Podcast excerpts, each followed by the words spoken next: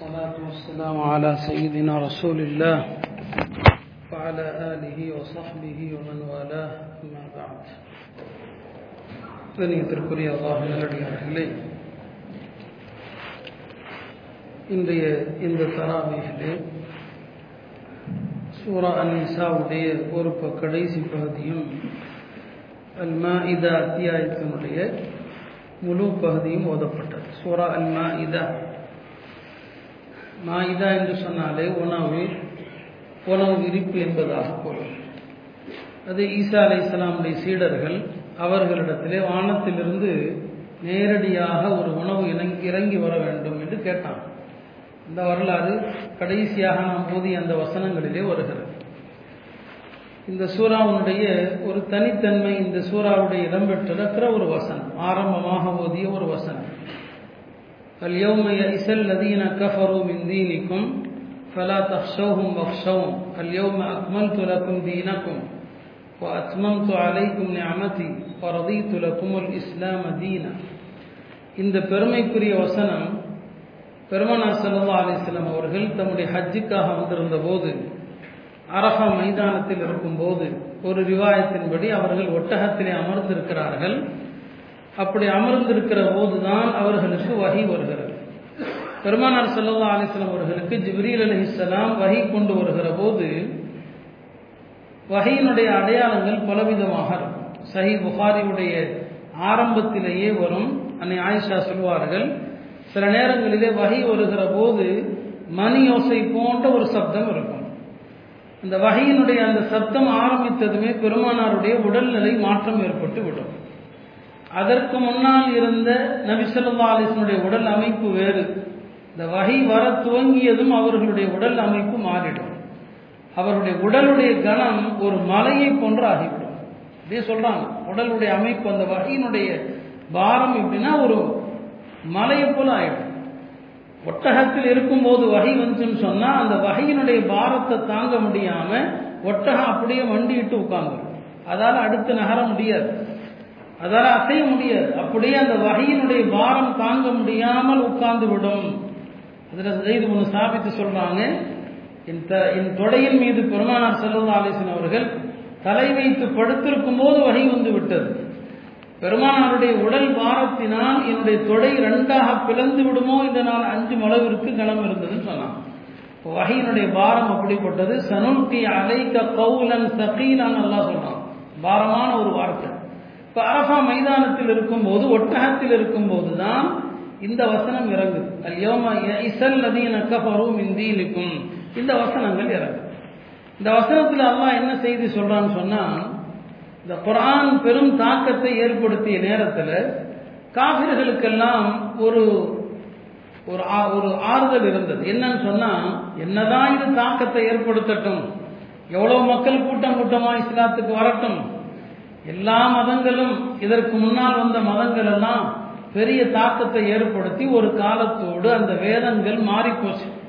அந்த வேதங்கள் எல்லாம் அசல் வடிவத்தில் கிடையாது. காலப்போக்கில் எல்லா வேதங்களும் மதங்களும் மாறியது போல இந்த குரானும் மாறும். இந்த முஸ்லிம்களும் மாறுவார்கள் என்று அவர்களுக்கெல்லாம் ஒரு நம்பிக்கை இருந்துச்சு. எப்படி யூதம் அது மாறி போனது? கிறிஸ்தவம் அது மாறி போனது? எதுவுமே அதனுடைய அசல் அமைப்பில் இல்லை. அப்ப காவிர்களுக்கு ஒரு நம்பிக்கை இருந்துச்சு குரானும் அப்படித்தான் ஒரு காலத்துல மாறும் அப்படிங்கிற ஒரு நம்பிக்கை இருந்துச்சு. அல்லாஹால அந்த நம்பிக்கைக்கு வேட்டு வைக்கும் விதமாகத்தான் சொன்னா அல்யோமய இசல்லதீன கஃபரும் இந்தீனிக்கும் இன்றைய தினம் காபிர்கள் எல்லாம் நிராசை அடைந்து விட்டார்கள். என்ன நிராசை? இந்த குரானை பொறுத்த வரைக்கும் அது மாற்றப்படாது. இந்த குரானை யாரும் மறக்கவும் முடியாது. இந்த குரானை யாரும் மறைக்கவும் முடியாது. அப்ப அல்லாஹ் மூணு விஷயங்கள் சொன்னான். அல்யோம அக்மல் துலக்கும் தீனக்கும் அத்மம் து அலைக்கும் நியமதி ஒரு துலக்கும் இஸ்லாம் தீனா. மூன்று விஷயங்கள் சொன்னான். ஒன்று இந்த மார்க்கத்தை அக்மல் துலக்கும் பரிபூரணமாக்கிட்டோம். பரிபூரணத்திற்கு என்ன அர்த்தம்? எல்லா விஷயங்களும் இருக்கும் அந்த மார்க்கத்தில். பாருங்க சத்தியம் செஞ்சுட்டா அந்த சத்தியத்தை காப்பாற்றணும் சத்தியத்தை காப்பாற்ற முடியலன்னா அதுக்கு என்ன பரிகாரம்? அதுவும் இருக்கிறது. இன்றைக்கு ஓதப்பட்ட மாயிதாவுடைய சட்டங்களில் அதுவும் இருக்கிறது.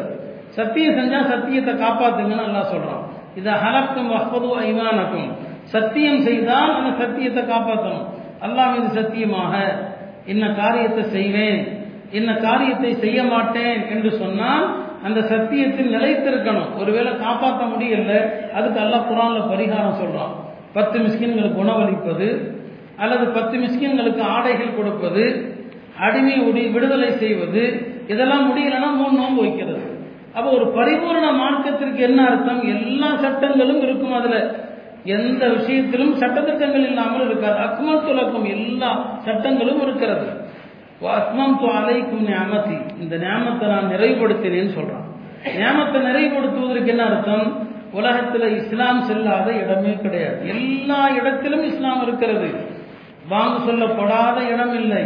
லா இலாஹ இல்லல்லா சொல்லப்படாத இடம் இல்லை. இந்த நேமத்து துனியா முழுக்க போய் சேர்ந்துருச்சு. ஒரு அதீத்துலக்குமுல் இஸ்லாம தீனா. இஸ்லாம் மட்டும்தான் தீன். எனவே தான் முஸ்லிம்கள் ஏன் நாம ஜெய் ஸ்ரீராம் சொல்ல மாட்டோம்னு ஏன் சொல்றோம்? ஒரு இந்து லாயிலாயில தான் சொல்ல சொன்னா சொல்லிட்டு போயிடுறாரு.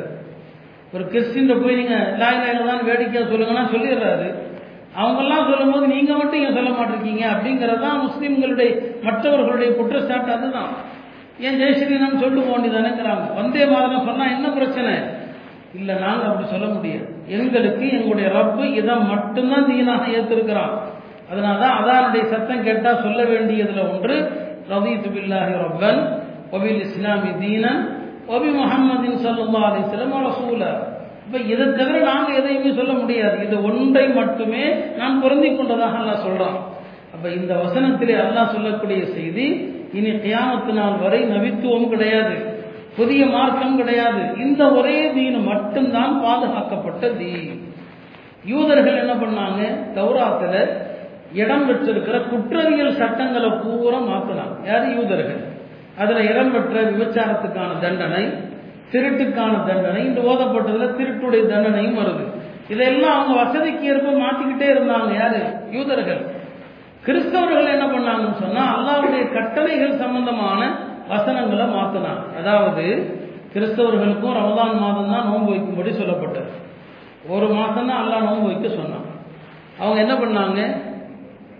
மூணுலையுமே மாத்தம் பண்ணாங்க. ரமதானுடைய மாதம் தான் நோன்புடைய மாதம் அவங்களுக்கும். இப்போ ரமதான் மாதம் சொல்லும்போது நாம பிறை கணக்குப்படி நோன்பு வச்சா வருடத்துல எல்லா பருவத்திலையும் நோன்பு வருது. வெயில் காலத்திலையும் வருது. குளிர் காலத்திலையும் வருது. மழை காலத்திலையும் வருது. கிறிஸ்தவர்கள் என்ன பண்ணாங்க?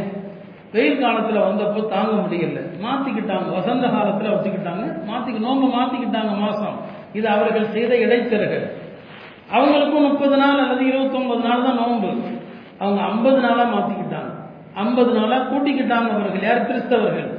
இது ஹதீஸ்லேயே வருது. முப்பது நாளா ஐம்பது நாளா மாத்தினாங்க. ஒரு கட்டத்தில் ஐம்பது நோன்பு வைக்க முடியல. நோன்பு வைக்கிற முறையில மாற்றம் பண்ணான் என்ன முறையில? இப்ப நோன்புன்னு சொன்னா உண்ணக்கூடாது பிறகக்கூடாது வயிற்றுக்குள் எதுவுமே போகக்கூடாது. அவன் என்ன பண்ணான் நோன்புன்னு சொன்னா இறைச்சி மட்டும்தான் சாப்பிடக்கூடாது மற்ற எல்லாம் சாப்பிட்டுக்கலாம். இதான் நோன்பு. இறைச்சியை தவிர எல்லாமே உண்டுக்கலாம் மற்ற எல்லாமே சாப்பிடலாம்.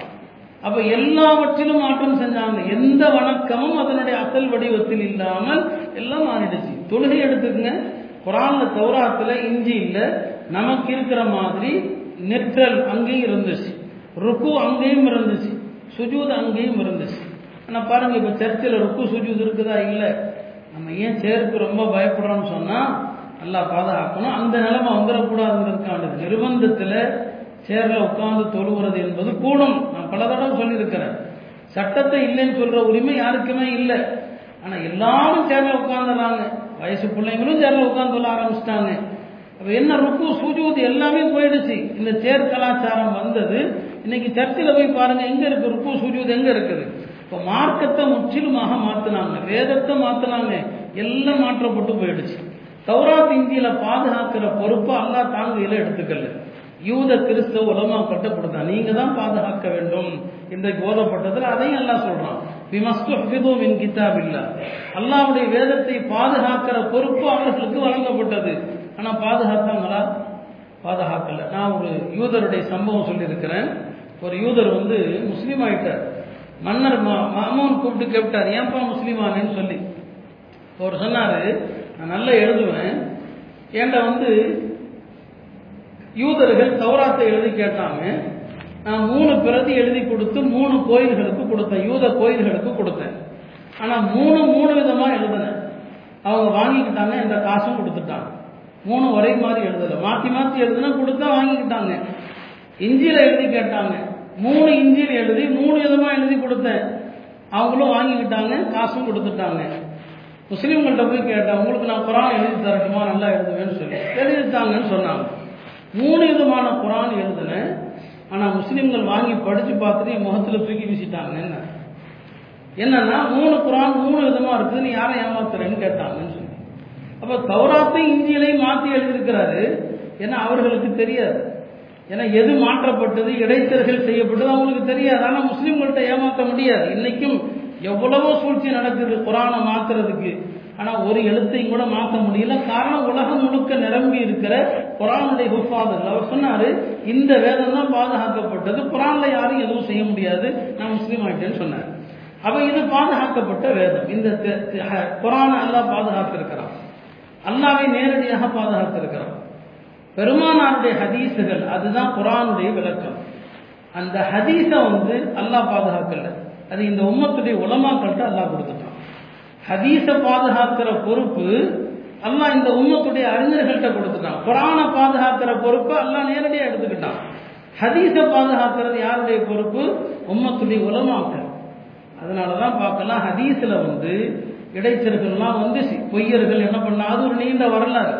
நான் ஹதீஸுகள் துவக்கப்பட்ட வரலாறுன்னு கூட ஒரு கித்தாப் எழுதியிருக்கிறேன்.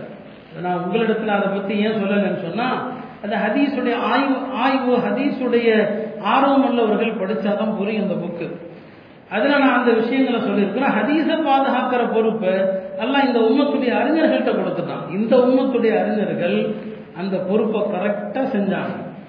ஹதீஸ் வந்து ஹிஜிரி நாற்பது வரைக்கும் சுத்தமாக இருந்துச்சு. கலப்படம் இல்லாமல் இருந்துச்சு. குரான் மாதிரி தான் ஹதீஸும் இருந்துச்சு. ஹெஜிரி நாற்பதுக்கு பிறகு அதில் அலிரதி இல்லாதவர்கள் எப்போ கொல்லப்பட்டாங்களோ அவங்க கொல்லப்பட்ட பிறகு உம்மத்தில் பிளவுகள் ஏற்பட்டது. அதான் முதல் பிளவு. மூன்று பிளவுகள் ஏற்பட்டது. அந்த பிளவுக்கு பிறகு ஷியாக்கள் அவன் தான் முத முதலா பெருமானார் பெயரில் இல்லாததை எல்லாம் சேர்க்க ஆரம்பித்தான் யார் ஷியாக்கள்? ஹதீஸில் முதல்ல போய் சொன்ன கூட்டம் யார் ஷியாக்கள்? பெருமானார் பேரில் இல்லாத பல செய்திகளை சேர்க்க ஆரம்பித்தாங்க இப்போ ஹதீஸில் கொஞ்சம் கொஞ்சமாக போய் சேர ஆரம்பிக்குது. அந்த நேரத்தில் தான் இந்த உம்மத்திலே உலமாக்கள் ஹதீஸுகளை இந்த கலப்படம் இல்லாமல் பாதுகாக்கிறது எப்படி? இந்த போலியான இட்டுக்கட்டப்பட்ட ஹதீஸுகளிலிருந்து தூய்மையான ஆதாரபூர்வமான ஹதீசுகளை பாதுகாக்கிறது எப்படி என்று இந்த உம்மத்துடைய உலமாக்கள் அதற்காக பல அடிப்படைகளை வகுத்து ஹதீஸுடைய ஆதாரத்தன்மை கொண்ட ஹதீஸ் எது என்பதற்கு உலகத்திற்கே முன்னோடியாக பல அடிப்படைகளை கொடுத்து ஹதீஸை பாதுகாத்தாங்க.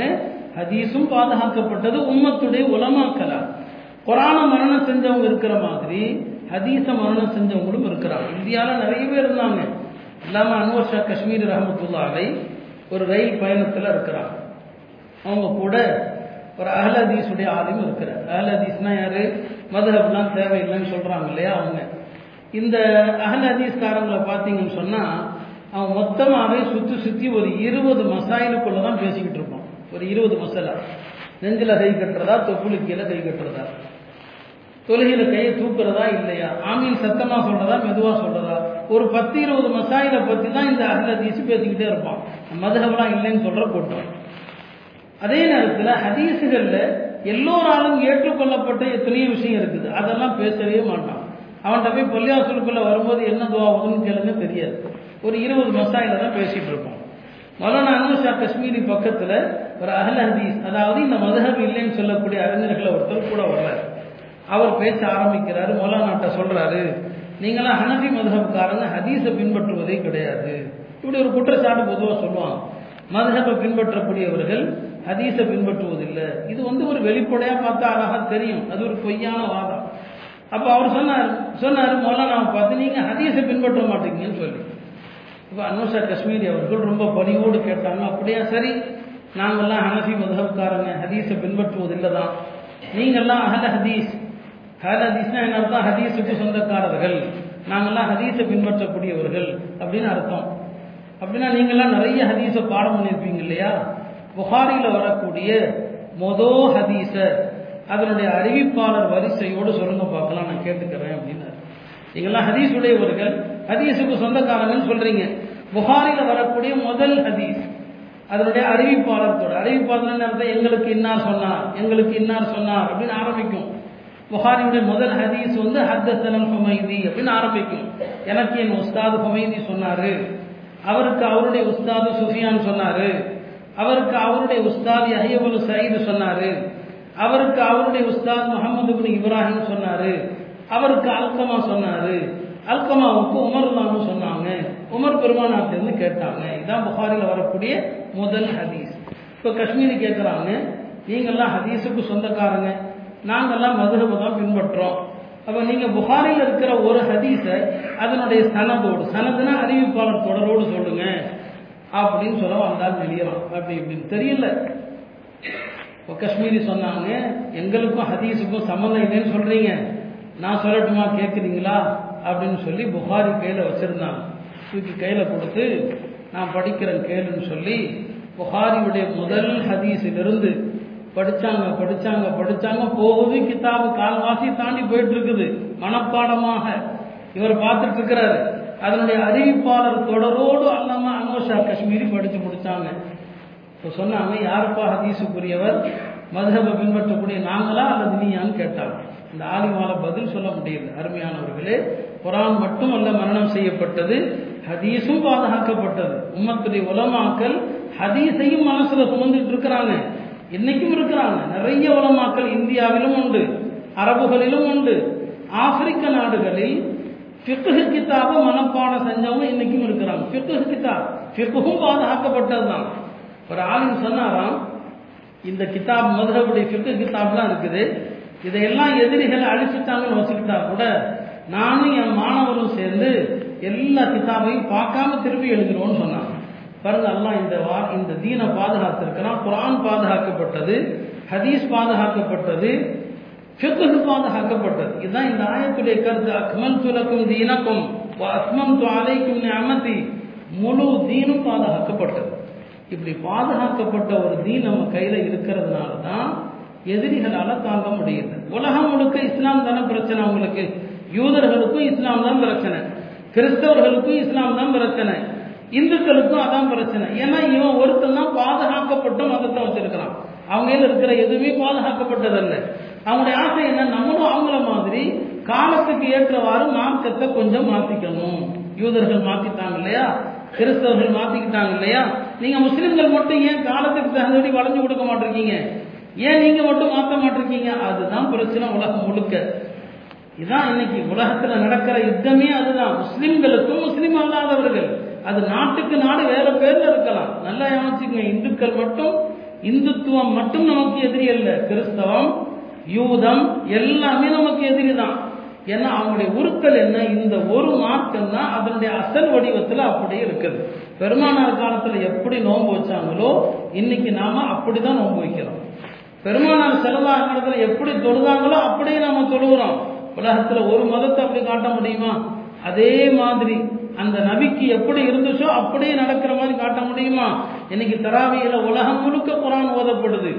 எந்த குரானை அல்லாவுடைய தூதர் பெருமானார் ஓதுனாங்களோ அதே குரான் அப்படியே ஓதப்படுது. உலகத்தில் ஏதாவது ஒரு வேதத்தை காட்ட முடியுமா இப்படி? பிறகு எப்படி அவங்களுக்கு குரான் இல்லாமல் இருக்கும்? ஏன் இந்த மார்க்கத்தையும் இந்த மார்க்கத்தை பின்பற்றுகிற மக்களை கண்டா ஏன் அவங்க எரிச்சப்படுறாங்க? காரணம் அதுதான். ஆனால் கை செய்தம் என்ன? இவ்வளவு நிறைவான பரிபூர்ணமான மார்க்கத்தை வச்சிருக்கிற நாமும் அந்த மார்க்கத்தின் கட்டளைகளை பின்பற்றுவதில்லை. நேற்று ஓதிய வசனத்தில் அல்லாஹலா பாக பிரிவினையை பற்றி ரெண்டே வசனத்தில் சொல்றான். யோசிக்கும் அல்லாஹுஃபி அவுலாதிக்கும் வலக்கும் நிஸ்பு மாத்தரக்க அஸ்வாஜுக்கும். பாக பிரிவினை சட்டத்தை எல்லாம் சொல்றான். பெண்களுக்கு ஒரு இறந்தவருக்கு தாய் இருந்தால் தாய்க்கு எவ்வளோ பங்கு கிடைக்குது? மகள் இருந்தால் மகளுக்கு எவ்வளோ பங்கு கிடைக்குது? மனைவி இருந்தால் மனைவிக்கு எவ்வளோ பங்கு கிடைக்குது? சகோதரி இருந்தால் சகோதரிக்கு எவ்வளோ பங்கு கிடைக்குது? எல்லாம் அழகா சொல்றான். ஆனா இன்னைக்கு இந்த பாகப்பிரிவினை சட்டத்தை நாம பின்பற்றுவதில்லை. பல தடவை சொல்லியிருக்கிறேன். பெருமானார் குறிப்பா சொன்னாங்க அல்லமுல் ஃபராயிர். பாகப்பிரிவினை சட்டத்தை கற்றுக்கொள்ளுங்கள் அதை பிறருக்கும் கற்றுக் கொடுங்கள்னு சொன்னாங்க. இன்னொரு ஹதீஸ்ல சொன்னாங்க யார் இந்த பாகப்பிரிவினை உரியவர்களுக்கு போய் சேருவதை தடுக்கிறானோ அவன் சொர்க்கம் செல்வதை அல்லாஹ் தடுத்து விடுவான். இன்னைக்கு நம்மில் என்ன நடக்குதுன்னு நிறைய கேட்டு வர்றாங்க இல்லையா? அதை வச்சு நான் சொல்றேன். சில நேரங்களில் ஒருவர் தந்தை இறந்து விடுகிறாருன்னு வச்சுக்கோங்க. அவருக்கு சொத்து இருக்குது. அவர் ஹயாத்தா இருந்தப்போ அவருடைய பசங்க அவரை கவனிக்காம இருந்திருப்பாங்க. பார்க்காம இருந்திருப்பாங்க. சில பேர் இதை வச்சு என்ன நினைச்சுக்கிறாங்கன்னா அவன் தான் உயிரோடு இருக்கும் போதே கவனிக்கல. அதனால அந்த பயிருக்கு சொத்துல பங்கு கொடுக்க முடியாது. இதுக்கு யாருக்கும் ரைட்ஸ் கிடையாது. இந்த உரிமையை அல்லாஹ் கொடுக்குறான்.